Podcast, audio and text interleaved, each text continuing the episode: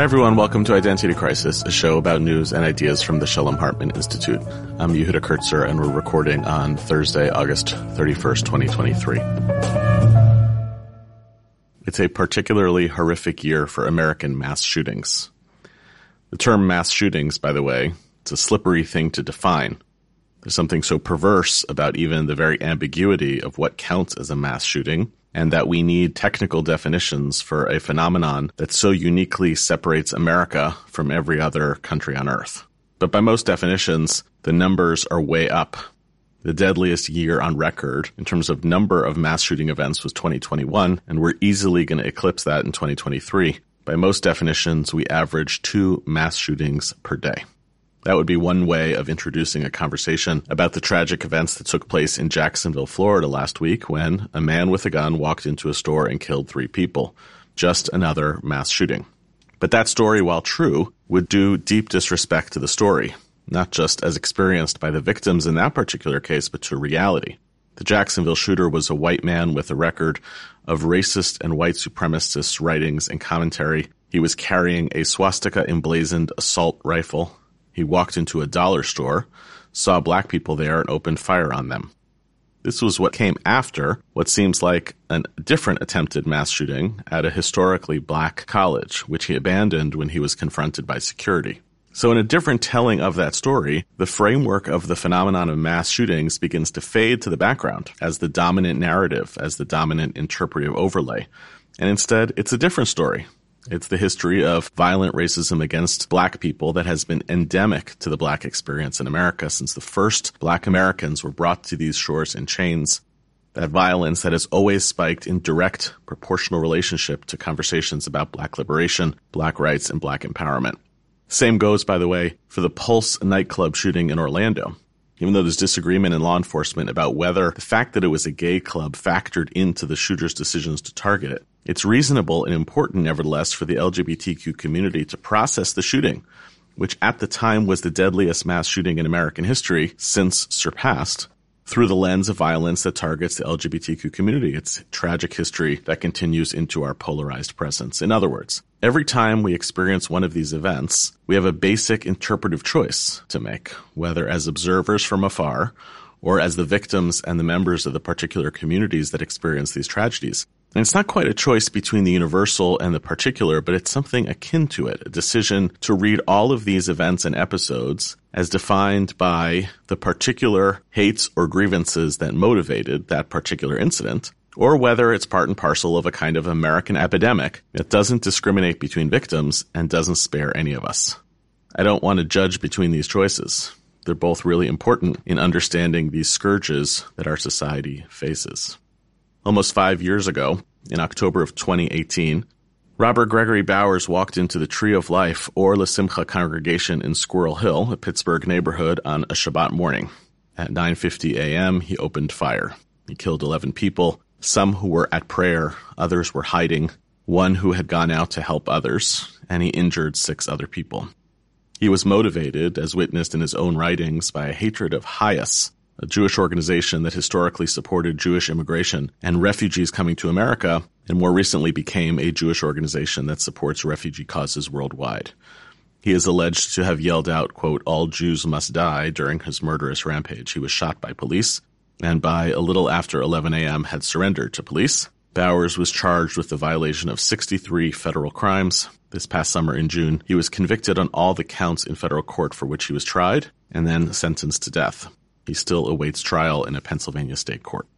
So here too, there's at least two stories. The killing of Jews in a synagogue is prima facie an anti-Semitic attack. And this is amplified and corroborated by his history of anti-Semitic rhetoric, all the anti-Semitic comments he made throughout the shooting, beforehand and after, and even to the SWAT team after he was apprehended. Based on the body count, it's the deadliest anti-Semitic attack on Jews in American soil, and the event deserves to be processed by Jews as part of our bloody and lachrymose history. Bowers now inhabits a place in the infamous pantheon of, to quote from the Passover prayer, all those in every generation who have stood over us to destroy us. And then part of me also wonders whether the framing of the Tree of Life shooting as an anti-Semitic attack also has the unintended effect of divorcing it from quite how commonplace it is for individuals, mostly white men, to just walk into public institutions, whether they're schools or universities, houses of worship, malls, nightclubs, and opening fire, because the choice not to focus on the commonplace distracts us from the questions that implicate and define all of the events. The guns that are the one variable that makes a mass shooting a mass shooting. Or there's even a third narrative or interpretive choice. You might group some of the mass shootings together, perhaps not all, through an intersectional lens of the oppressions that are experienced by marginalized and less powerful groups through a lens of hatreds like white supremacy that have always trafficked in this kind of violence, sometimes state sanctioned, sometimes now vigilante like to press their agendas. Maybe that's what binds together the experience of the primarily Latino victims in Orlando, the Jewish victims in Pittsburgh, the black victims in Jacksonville. Not just that they found themselves down barrel of an American murderer, but that they're locked together as part of a nexus of victimhood and vulnerability that will never solve for some if we don't take seriously what it means to solve for all. I'm describing these as different narrative choices, different interpretive frameworks, and I do so partly because this is the way I think about the world, and it's often how I teach. But there are also huge political consequences to these narrative choices. Are we fighting against gun culture? Are we fighting against anti Semites? Are we fighting against white nationalists? We all want to say all of the above, but the interpretive choices we make in telling these stories inform, maybe even force, a whole bunch of other choices downstream. I wanted to talk today to a storyteller, though I've learned that some journalists are not fond of being described that way. Between the time of the shooting and now, Adam Reinherz of the Pittsburgh Jewish Chronicle wrote, by our count, I hope we got it right, 76 different pieces about the tragedy. News stories about the twists and turns of the court case, celebrity reflections on their memories of pre-massacre Squirrel Hill, features on the lingering traumas, and much more. I think it's an amazing capsule of what it means for a local reporter to try to both grasp the magnitude of a particular community as it is launched to center stage of a national conversation. And it also reflects an effort to try to depict the kaleidoscope of a tragedy that has this kind of scope to anyone who's actually willing to enter into all of its nuances. We're going to talk about all of this but Adam lived through and in some ways outlived all of the other reporters from national outfits who sailed in and out of Squirrel Hill at key moments and is a member of the very community trying to maintain a consistency and continuity in his reporting of a story that's still very much being told. I got to know Adam through our Hartman Seminar for Journalists and Writers, and I'm thrilled that he's joined us to talk about his five years of covering the story, whichever story we want it to be. So let me start there, Adam, um, with you personally. You are not only a reporter about these events and incidents. By the way, in addition to the 76 pieces that you wrote over these five years about the Tree of Life shooting, you wrote hundreds of other pieces about Jewish life in Pittsburgh that were not about the Tree of Life shooting. Um, maybe tell us a little bit about what it has meant for you, what it continues to mean for you, not just to be a reporter about this in your own community, but also as a member of the Pittsburgh Jewish community throughout this time. Sure. Well, thank you very much, Yehuda. I really enjoyed your framing of the situation, and it's an honor to speak with you today. So, you know, I think that when I was listening, I heard you break it down into three different stories. That there's a story of the killing of Jews in the synagogue, there's the story of, of guns in America, and there's the long story of the hatred as espoused by white supremacists and how this story in particular, you know, links together a long chain of hatred in America. There's a fourth story, I think, that you began to talk about, and that's the one that I think has driven so much of my reporting and my colleagues' reporting, and that's the story of community. The three synagogues that were together inside the Tree of Life building, those were three congregations of different denominations that coalesced, that worked together, that found a way to continue. In the aftermath of the shooting, a community rallied together. And for the past five years, so many of the stories, yes, have involved, as you mentioned, profiles, covering events, interviewing the victims' families, interviewing survivors, interviewing people who've come through town. But the majority of the stories have been filled with the backdrop of what it is to live and report and work and persist and continue to move forward in a community that so desperately wants to do that, that so desperately has done that. Building on that, there was a a powerful piece by Ron Kampeas, who's a national reporter for JTA, his reflections on the various moments that he found himself in Squirrel Hill over the last few years, right after the shooting and during the various phases of the trial. And it ends with him weeping. And I can't imagine if national reporters who are only in Squirrel Hill periodically are experiencing that degree of a personal toll, how much more it must be for those who are local. And I'd love for you to talk, if you can, if you feel comfortable, talking about. You know, I, I find it very eloquent that you talk about this as also the story of a community and a particular community, but what it means to be a stakeholder and a member of that community experiencing this as well. Sure. Um, look, it's a tremendous privilege to tell the story of my community. I don't take it lightly, and I understand full well that the responsibility of telling your community story is something that existed well prior to October 27, 2018. The fact that I'm able to do this is because generations of reporters in this community have done so before me, and hopefully generations of reporters will do so afterwards. And it's because we have the support of our community. It's because our community entrusts us and tells us their story. They tell it to us in confidence with the hope that we can get it right. That whether they tell it to us in a grocery store, a, a pool, in a locker room, in a gym, in a park, in a synagogue, wherever it's going to be, that we'll take that story and that we'll honor it and that we'll make it accessible to a wider community. You know, today you're talking on a podcast that has a a national reach, a whole bunch of people who don't live in Squirrel Hill who are hearing about this from the perspective of a reporter who lives in the community. And a lot of the national reporting obviously is going to do that. They're going to maybe explain a little bit about what is local color to help people understand and illustrate the dimensions of that story. But I suspect that writing for the Pittsburgh Jewish Chronicle, you're writing for people who already know quite a bit. And even though obviously it all appears online, so anybody can read it, it feels to me like you have a unique role in which you're actually explaining the story not just about Pittsburgh to people outside, but about Pittsburgh to Pittsburghers. So, what has that looked like and felt like? Um, and especially Jewish Pittsburghers who may know the people, who may know a lot about Tree of Life, um, who may know a lot about the dynamics inside the community itself.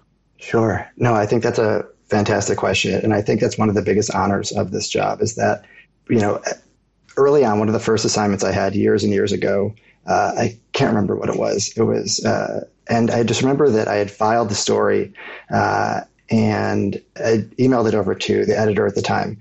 And the editor was, uh, you know, this is obviously well pre uh, remote work. What had happened was the editor, you know, walked over and said to me and was like, you know, you must, you know, be really happy that, you know, you finished the story. And I was like, yeah. And the editor was like, you know, I see that you took a lot of time ensuring that you know, these quotes were appropriately used, that they were placed in this part of the story. And I said, yeah. And the editor said to me, you know, you think that this is where the story ends. This is where the story begins. And the point is that it now goes out to the people and the people get to decide what the story means, regardless of what our intent was. And that's a tremendous honor that the same people that I write about are the people that I'm going to see you know, at a restaurant, at a grocery store, at the back of a synagogue. And there's a huge level of accountability. And that is awesome in so many ways. It's great. It's, it's daunting. It's thrilling. It's humbling. But it's an amazing thing to know that the people that are trusting me with their story, I'm going to see them probably a couple hours after I write it. I'm going to see them a couple hours after it goes online. I'm going to see them a couple hours after it gets printed and mailed to their house. You know, um, I'm curious about all of the different dynamics of being a Jewish reporter for a Jewish community about a Jewish event. I, I want to unpack a bunch of those, but the first I want to start with is, you know, one of the famous things that happened right after the shooting was that the Pittsburgh Post Gazette, which is a larger publication than the Pittsburgh Jewish Chronicle, ran, you know, its headline was the words of the Kaddish in Aramaic as the headline above the fold. Uh, first time I can, I'm, I'm, sure somebody will be listening to this and say, oh, let me tell you another time when it happened at this newspaper at another time. I, I just, I don't remember that in Jewish history where a massacre took place and the newspaper embraced the particularistic Jewish story. And I'm curious what that read like or felt like as a Pittsburgh journalist, um, almost like a blurring of the boundaries between the Pittsburgh Post Gazette and the Pittsburgh Jewish Chronicle, and whether or not just that commitment alters your sense of what it means to be particularly a Jewish journalist within the context of this community.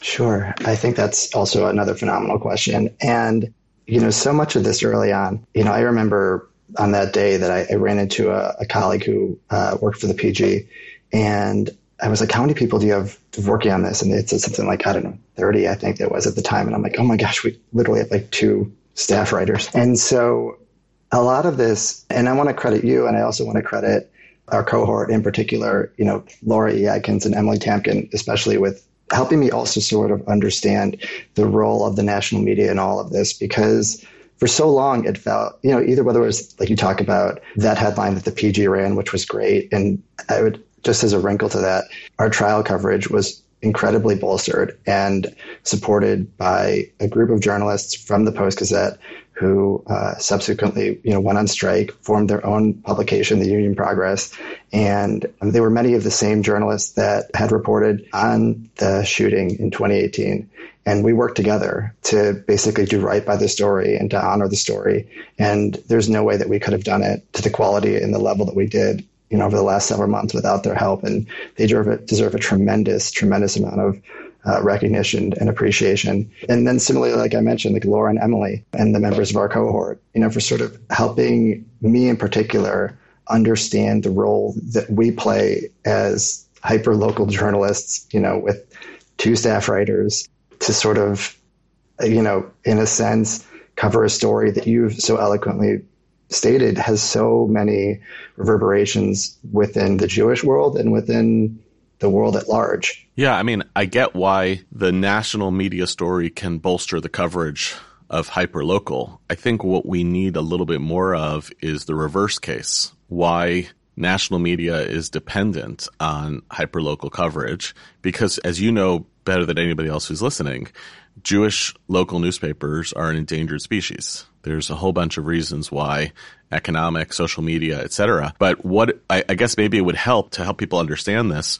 What are the kinds of things that a hyper local reporter of a particular Jewish community can add and amplify to our understanding of the story? Maybe give us a couple of examples of things that you were able to suss out and discern from Tree of Life survivors, from elements of the community that would have been indiscernible to a reporter who was trying to just say, here's another mass shooting. Okay, it took place in a synagogue. I guess that's a church.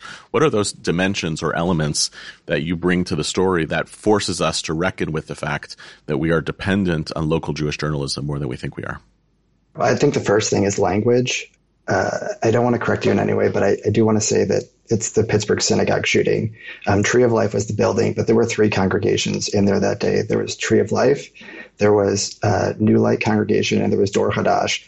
And each of those congregations have beautiful history in Pittsburgh, and each of those congregations were deeply affected that day. It wasn't just Tree of Life; it was Tree of Life and New Light and Dor Hadash. And so it was the Pittsburgh synagogue shooting so helping people understand along those lines language, but language is an outgrowth of community.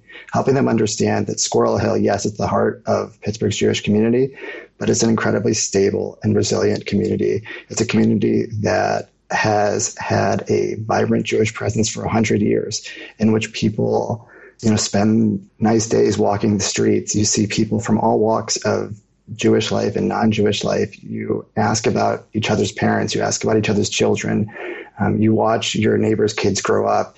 You have this incredible opportunity to be in community. And that only comes because people for years have fought for community and continue to fight for community. And that doesn't come lightly. And it's a beautiful place. It's a magical place. I hope you come visit it. I try to get everyone, you know, I talk to to come visit it. It's a really special place. And one of the most special things that I can just tell you about it is that there's a program that happens at our JCC. It's a program that's a collaboration between the JCC and the Federation. And on the first night of Shavuot, um, what happens is that there's three one-hour slots, and each of the one-hour slots uh, is occupied by a different Jewish educator. Many of them are spiritual leaders. Um, many of them are Jewish educators in the community, and it's everyone from um, a Hebrew priestess to you know a Kollel rabbi from Lakewood, and every gradation and variation of Jewish life that you can imagine. And for three hours on that night of Shavuot, 500 people from all walks of Jewish life come together, sit together in the JCC, and study Torah together. They study all these different nuances and ripples in the Jewish tradition and the Jewish lines of thinking. And that's a testament to who we are. It's not a denominational breakdown. It's a yes and how can we come together, build each other up? You know, one of the effects sometimes of when these kind of events happen is for a short period of time there are displays of solidarity. So I think when the shooting took place that Shabbat, I happened to have been visiting my parents in New Jersey. Everybody went to shul. Not every, that doesn't always happen, but it was like, okay, it was packed that weekend um, because it was a way of signaling, you know, look, we don't, we're not scared. I'm curious whether that's true for Pittsburgh Jews. Um, what the residual effects are, anything you can describe in terms of resistance to going back to shul, fear of going back to shul. Where are the places in which this the trauma of this continues to linger for Jewish life and culture in the Pittsburgh community, especially as we're kind of a month away from the high holidays, is when when we all kind of en masse show up back in synagogue. Sure. You know, I think that something which is obviously noticeable is that in the aftermath, so many of our spaces became, you know, target hardened and, you know, it's, you go places and you see a lot more security, but also in addition to seeing a lot more security, you see a lot more resources. You see therapy dogs, you see drum circles, you see mental health professionals on site. It's so many of our public events, things that you never would have imagined may be triggering. And yet thanks to the incredible work of so many people here, and I want to just signal out, you know, the 1027 Healing Partnership and JFNCS in particular. They've made so many resources available for the community. You'll have sort of these pop up tents in the community where people can come and just talk. And what we've learned is that there's no sort of like natural progression. It's not like, okay, something happened, you know, on October 27, 2018, and two years later, everyone's going to be okay, or everyone's going to sort of be at this point. It, things ebb and they flow and there's different waves. And what the real constant is in all of this is that this is a community that so deeply cares about each other and people and wants to ensure that there is a path forward, that there is a future, and that that future involves all of us and that all of us are taken care of. You, know, you speak so passionately, Adam, as a member of this community. It's very clear how much pride you have in the Pittsburgh Jewish community, its resources, and its institutions. At times, reading through the corpus of your writing on this, it, I could discern an immense amount of restraint. One of the pieces that you wrote was a reporter's notebook piece about uh, Donald Trump's visit to Squirrel Hill. It was unbelievably controversial visit because many people in this country in the Jewish community believe that the Trump presidency unleashed a lot of the forces that have emboldened people to go do these kinds of things. And yet your piece represented an immense amount of restraint, effectively describes kind of step by step Trump's visit. You allude to the fact that there are some people who were yelling at him, you know, make America peaceful again. Uh, but you, you kind of hold back from weighing in. I assume that part of that is professional disposition. You're a journalist who's telling people what happened. Um, but what are the other forces that are motivating you as someone who obviously has very strong and deep attachments and opinions about the place that you're in and are observing that the participation of politicians in shaping the story is also going to have an impact on how that story is understood in ways that might be right and might be wrong. So uh, that piece in particular, I remember that day, and the White House had reached out and asked if any of us wanted to follow the president's arrival. And, uh, you know, I said, sure. I remember uh, being a part of the local press pool. I, remember you a Secret Service person when Air Force One was landing was like, are you print? Are you video? Are you digital? And I'm like holding up my phone with a pad of paper and I'm like trying to write and take pictures and take video all at the same time. And I'm like, I guess I'm all of them, which makes sense to Jewish journalists, you know, but to like people from larger publications with telephoto lenses, um, you know, but anyways, uh, you know, I remember that early on in our fellowship, uh, actually Shira Hanau and I had a conversation in Riverside Park all about this exact topic and about how much of a part of the story we as journalists actually are. And, you know, I kept maintaining, no, no, we're, we're just observers. We're reporters. We're recording it. We're, we're just, and she was like, absolutely not, especially as Jewish journalists. Like, we can't, you know, pretend that we're not a piece of the story itself. And that was something that, especially over the last five years, I really thought a lot about. And like, what is my piece of this story? What is our piece of the story and how does that fit within you know so many of the narratives that you mentioned early on? And again that's a credit to to, to you to hartman to uh, you know to laura adkins and emily tamkin for also just helping me understand that you know early on whether it's that piece or whether it was so many pieces where we'd write these pieces and as fast as we would write them as um, as thorough as they'd be there was no way that they were going to be up and they were going to be disseminated with the rapidity or I guess the speed that larger outlets could. And that's okay. That's really all right. That's what I've come to understand is that it's more like, it's not like a needlepoint. It's more a patchwork. It's more a quilt of how we're telling the story. And the pieces are going to look different.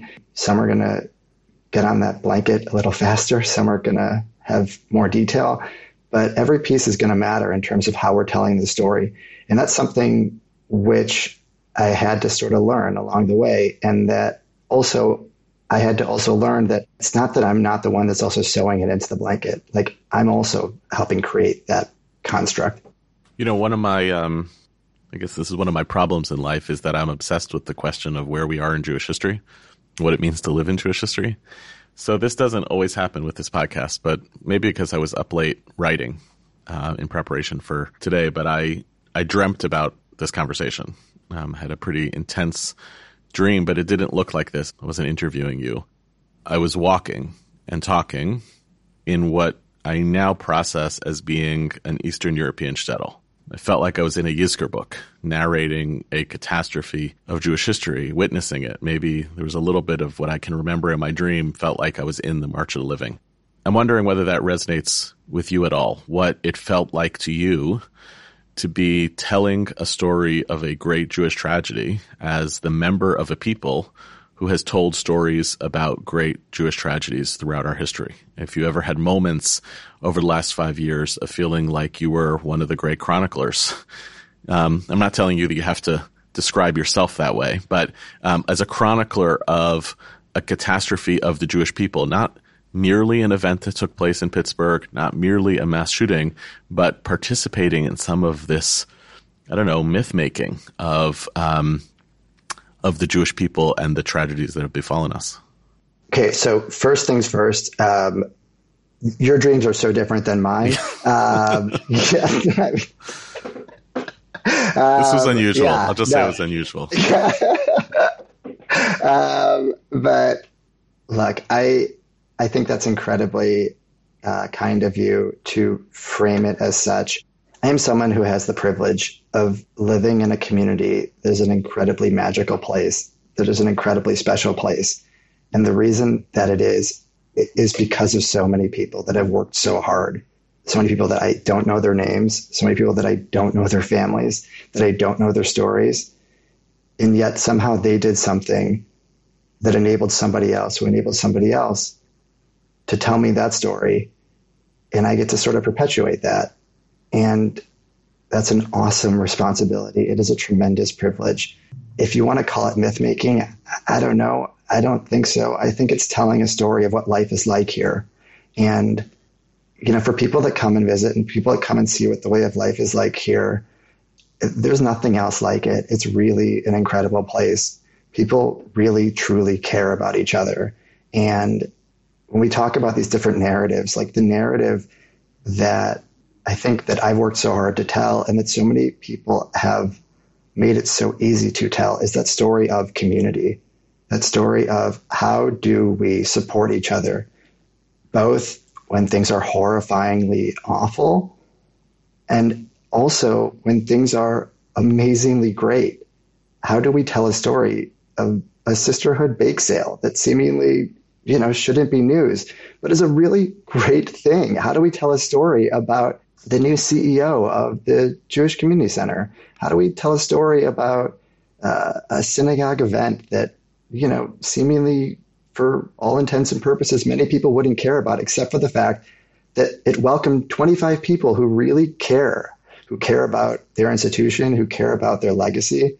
And so I don't think it's myth making. I think it's just telling the story of Jews. Okay, but I want to push you a little bit on that because I think it is myth making. Because one of the things that has emerged in the last couple of years is that the newly imagined Tree of Life is now a big 501c3 that hired a national leader and fundraiser not to quote unquote merely rebuild a local synagogue for people to go to shul, but as an institution that is oriented towards, in its own words, ending anti-Semitism. Not merely remembering the anti-Semitic incident that took place in Pittsburgh, but actually leveraging the place that this community has in this story to build out a major political effort on behalf of American Jews to do something very significant. That to me, I use the term myth making to mean we are taking this to mean something bigger, something larger, much more enduring than just the local story of what happened here. So that's happening left and right right now in the Pittsburgh Jewish community. So it has to mean more than quote unquote just the local color or the human stories that are materializing right now. There's something else at play for Pittsburgh Jews in positioning themselves and their institutions as at the tip of the spear in turning their own memories into something that's going to be much more politically significant. Yes, uh, I would say I would agree with you that there is an effort to learn from what transpired and to use it to end anti Semitism and end hate. And that is consistent with the efforts of so many of our institutions and organizations that are seeking to learn from what transpired yesterday, what transpired a week ago, and how to better tomorrow. So, yes, I see it as consistent with the work that has, you know, happened to date. Let me ask you a couple of other things just about the state of Pittsburgh Jews right now. Um, one of which is, you know, the the result of the trial, the conviction. I mean, imagine the pretty easy conviction of the shooter, but the bigger deal was the sentencing to death. You wrote a piece in 2019, which we include in our list of 76 pieces about the Pittsburgh synagogue shooting, even though it doesn't actually get referenced, which was uh, a discussion that you had with a whole bunch of rabbis across the Pittsburgh Jewish community about their opinions on the death penalty. It doesn't, it's not hard to read between the lines that you were anticipating and sussing out the federal death penalty statute had returned. This was going to be an obvious case where it was going to be tested. Um, and there was quite a bit of uh, disagreement among local rabbis about the applicability or support for uh, the death penalty in general. And I have a hypothesis, and maybe you'll tell me if I'm right or wrong, that um, many people who have opinions on death penalty in general, those opinions get altered by the experience of living through a moment like this. And maybe, like in general, I oppose the death penalty, but maybe when someone comes in and shoots up my synagogue, I feel differently. I'm curious where the community is, if you can speak about general trends in terms of their sense of uh, of their support for or opposition to this particular sentencing. There's there's two things that I want to say. Um, one, I obviously can't speak for an entire community at large. I can only speak for myself, and I can tell you, you know, the the different things that I have heard, but I can't speak for an entire community on what a community's sense of the death penalty is. I can tell you that one of the most amazing things I saw over the course of the trial was that on the last day when the verdict was delivered, two things happened. It was um, the jury was asked to deliver the verdict. They were polled. They all uh, articulated on each of the factors how they had felt, and the courtroom was completely silent. There was very, very little emotion in the courtroom. And this is something that had been building for, as you could, as you mentioned, you know, close to five years. And what had happened is that Judge uh, Robert Colville, he turned to the jury and he said to them, you know, at the onset of this, at the outset of this whole thing, you know, I, I mentioned to you how big of a service it is to democracy that you come here every day, that you give your undivided attention. It's a privilege and it's a place of honor to serve in a jury.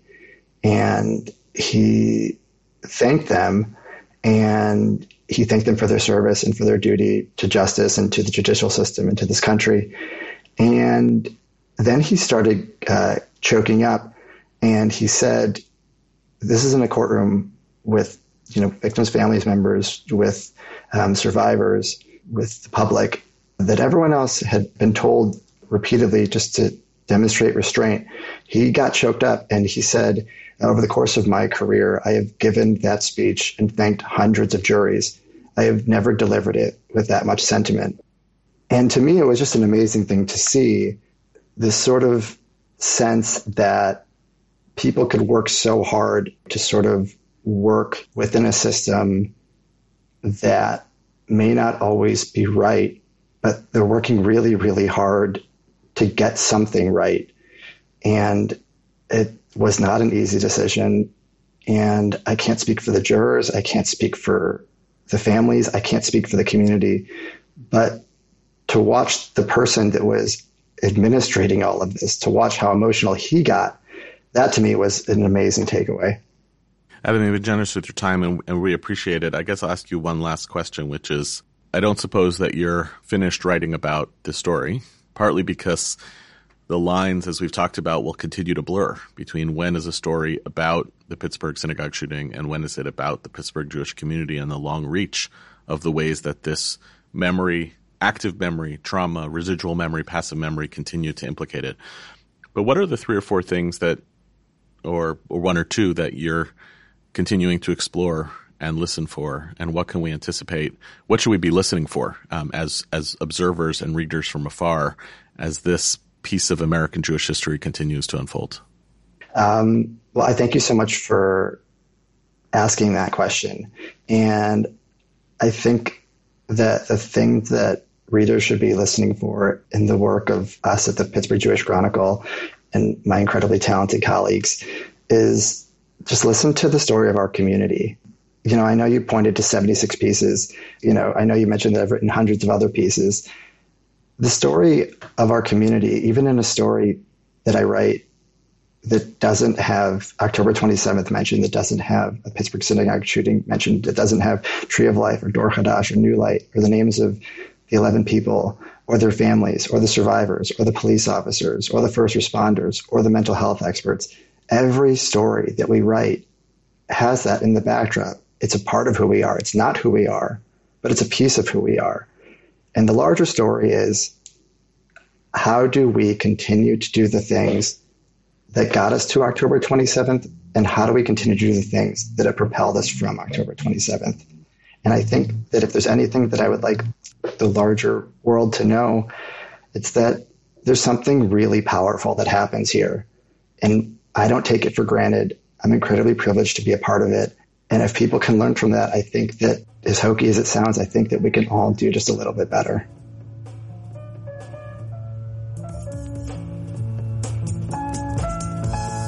Thank you all today for listening to our show, and special thanks to our guest, Adam Reinherz. Identity Crisis is produced by David Zvi Kalman with assistance from Miri Miller, Serena Shohed, and Talia Harris. This episode was edited by Gareth Hobbs at Silver Sound NYC. Our production manager is M. Lewis Gordon. Maital Friedman is our Vice President for Communications and Creative, and our music is provided by So-Called. Transcripts of our show are now available on our website, typically about a week after an episode airs. To find them and to learn more about the Shalom Hartman Institute, you can visit us online at shalomhartman.org. We're always looking for ideas of what to cover in future episodes. If you have a topic you'd like to hear about or comments on this episode, you can write to us at identitycrisis at shalomhartman.org. You can rate and review our show on iTunes to help more people find it, and you can subscribe to our show everywhere podcasts are available. We'll see you next week, and thanks for listening.